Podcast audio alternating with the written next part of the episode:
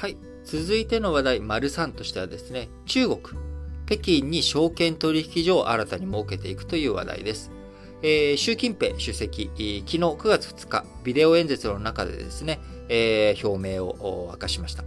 今、中国、上海、えー、中国最大の経済都市である上海、えー、そして香港、えー、さらにもう一つ、深セン、えー、これ香港の向かい側にある、えー、改革開放をいち早くして、えー、こう中国の投資の受け皿になっていった南の都市ですけれども、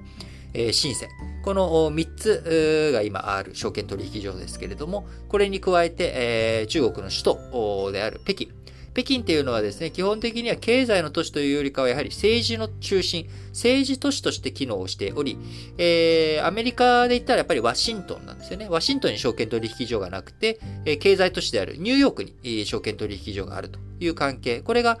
中国にとっては北京と上海の関係だったわけです。日本はね、今、東京一極集中ということで、東京が政治の中心地でもあり、経済の中心地でもあるという感じですが、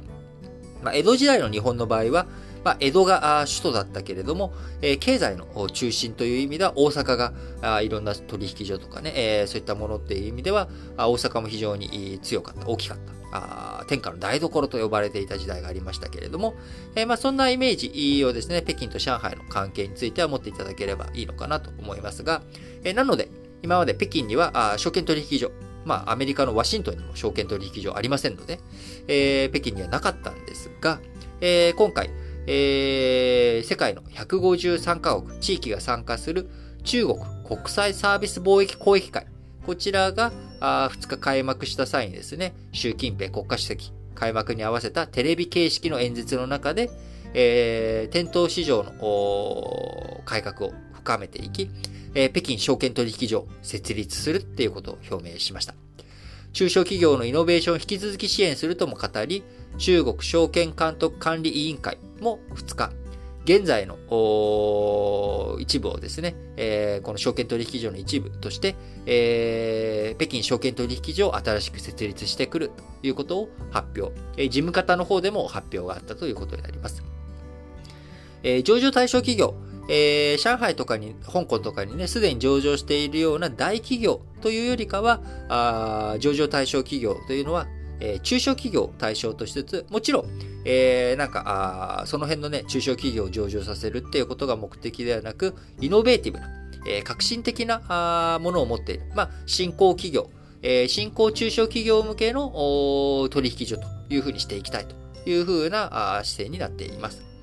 えまあ、今回ね、こういったあ北京に証券取引所、新興, I え、新興 IT、まあ、IT を念頭に置いてるんでしょうね。えー、新興革新、中小企業。こういったものの上場の受け皿に北京証券取引所を作っていこうという表明がなされたわけですが、具体的な開設時期、いつ開設するんだということについては、まあ、明確化まだされていないということになります。えー、北京証券取引所、冒頭申し上げました通り、えー、上海、深セン、香港に次ぐ4カ所目の証券取引所と中国の中ではなりていきます。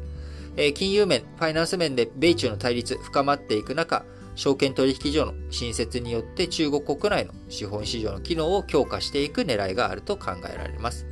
また、えー、習指導部が提唱する共同富裕、共に豊かになっていこうよというメッセージ。要は、アリババとかテンセントとか一部の、えー、IT ジャイアントがですね、えー、富を独占するっていう世の中じゃなくて、えー、共産国家にふさわしいみんなで、えー、成長していこう。みんなで豊かになっていく社会を作っていくんだと。えもともと中国は、あ改革開放路線を提唱した鄧小平さん、えー、第二世代と言われている。第一世代、中国の第一世代っていうのは毛沢東とか周恩来、えー、こういった人たちが、えー、中国、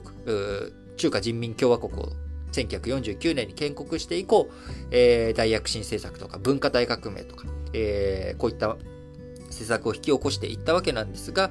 中国経済がね、ボロボロになってしまっていた。えー、長い、長い戦乱、混乱の中で経済がうまく立ち行かないというところで、えー、その後のリーダーになった鄧小平さんが、よし、えー、豊かになれるものから豊かになっていこうよと。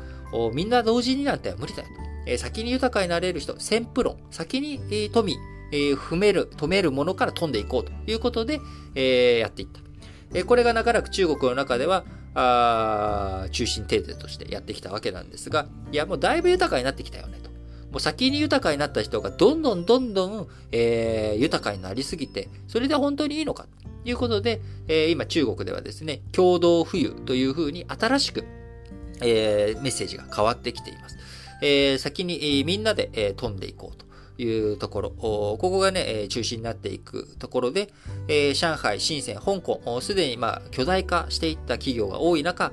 中小企業、どういうふうに、えー、盛り上げていくのか。これが重要なテーマとなっているので、今回資金調達面でも中小企業の成長を支えるべく、えー、北京に証券取引所を新設していこうということになっていきます。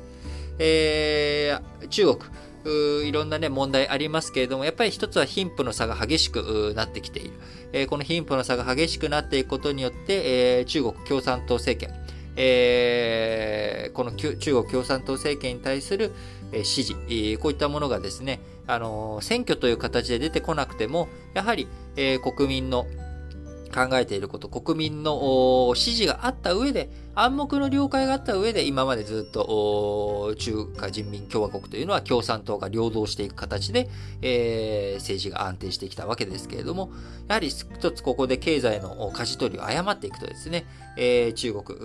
政治体制が揺らいでいくという危険性もあるので、えー、しっかりと中国の経済対策、経済政策というものは、それがそのまんま引いては国際社会の安定とか、こういったものにも跳ね返ってくるという点でしっかりと見ていきたいなと思っています。